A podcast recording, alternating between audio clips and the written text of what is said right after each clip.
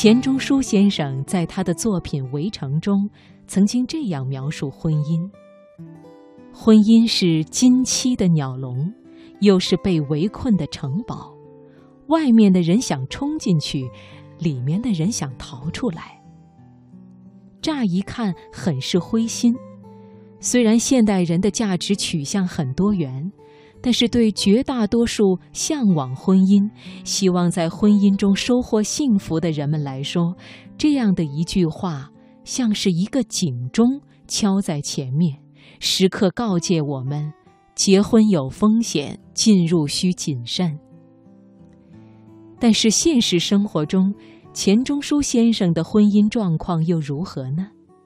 来看看他的妻子杨绛在文中写过的一段话。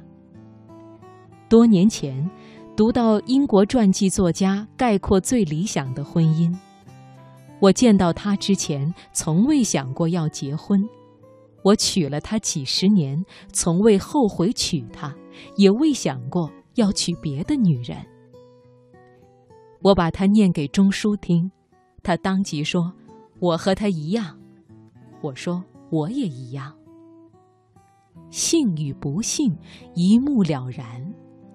由此看来，婚姻本身并不可怕，是不是围城也并不重要，关键是有没有那样一个人，让你甘愿走进那座城，从此领略城外看不到的风景。记得有一次看电视访谈节目，知名舞台剧和电影导演赖声川先生携夫人丁乃竺及剧组其他成员做客节目。最初知道赖先生，是因为他的舞台剧《暗恋桃花源》，也看过一些报道说他的婚姻生活非常幸福。通常，我们听说一个人很有成就、很特别，就会用或质疑或崇拜的眼光去看他。而当得知真的有那样一些人，不但自身修养极高，还把婚姻经营得很好，就自然而然对他们心生好感，想要去学习、去求教。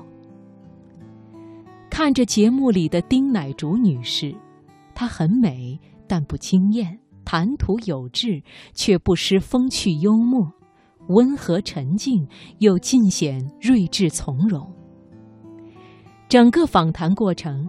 丁女士一直面带笑容，给人很平和、舒服的感觉。谈笑间自然流露出来的优雅气质，让每一个人都如沐春风。这样一个立体又丰富的女人，在婚姻中，即便是寻常日子，也能过得美妙生动吧。难怪赖先生会说。虽然俩人结婚都已经三十多年了，但对视的时候还是会有初恋般的感觉。他在一篇文章中写道：“我和奶竹是非常幸福融洽的，在一起相处了几十年，而且我们的关系不断在更新，越来越好。这不是一般人都能得到的，所以我们非常珍惜。”当然，任何美好都不是理所当然的，不是在汗水和泪水中磨砺，就是在逆境中坚守信念，直面风雨，之后才有可能坦然享受绚丽彩虹的温暖照拂。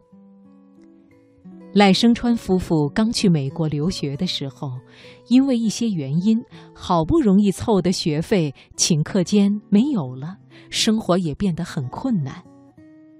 而就在赖先生茫然不知所措的时候，丁女士没有抱怨，没有苛责，只是在旁边冷静又坚定地说：“现在我们要想办法自己挣钱了。”然后就开始联系去餐厅打工的各种事情。危机情况下，最是考验两个人默契程度的时刻。他们夫妻二人就这样相知相守、相伴相携，通过勤劳的双手、豁达的生命态度，最后度过危机，顺利完成了学业。试想。如果换做我们遇到了同样的状况，又会如何应对呢？我只想说，此处跨不过的坎儿，他处会有更大的沟壑等着你去跨越。好好问问内心，你真的逃得掉吗？婚姻的好与坏，是两个人交互作用的结果。当出现问题的时候，没有一个人能全身而退。婚姻的面貌因每个个体的不同而呈现极不一样的风景。或许你觉得自己已经身处水深火热之中，但是如果换一个人处在同样的位置，日子却可能过得风生水起。所以。提升和反省自己，永远是不太晚，也不会错的选择。